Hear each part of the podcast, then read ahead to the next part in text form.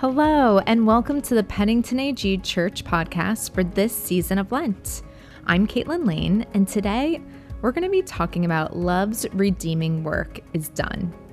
Our main scripture for today is from the Gospel according to Matthew, chapter 28, verses 5 to 6. Then the angel spoke to the women. Don't be afraid, he said. I know you are looking for Jesus, who was crucified. He isn't here he is risen from the dead, just as he said would happen. Come, see where his body was lying. I have fond memories of the Easter season as a child. My parents loved to dress my sisters and I up in pastel floral Easter dresses, some years with straw hats. And every year, after taking photos in our dresses, we would drive to church.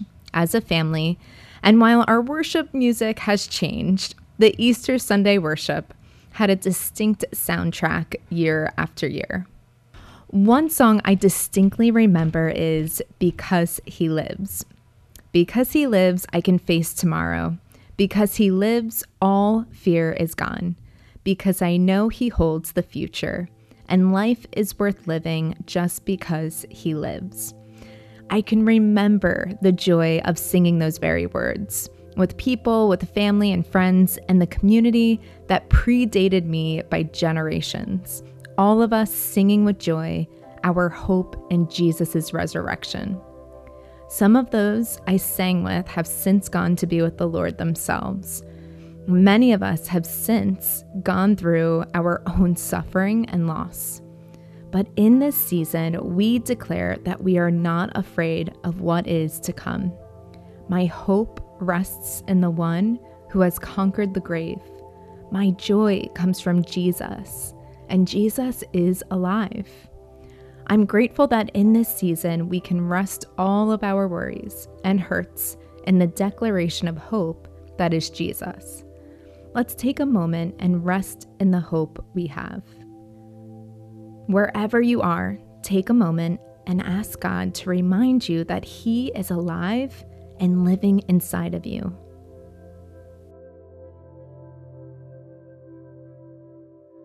Reflect on the fullness of the life you have in Jesus. Pause and thank Him for the life you have. Be specific, name everything from your health to the clothes on your back.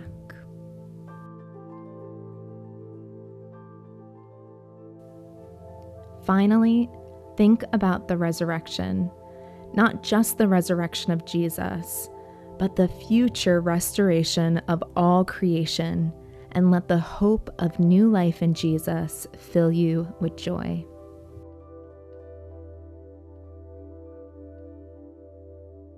Thank you for listening. I pray that God is drawing you closer to Him in this season of Lent.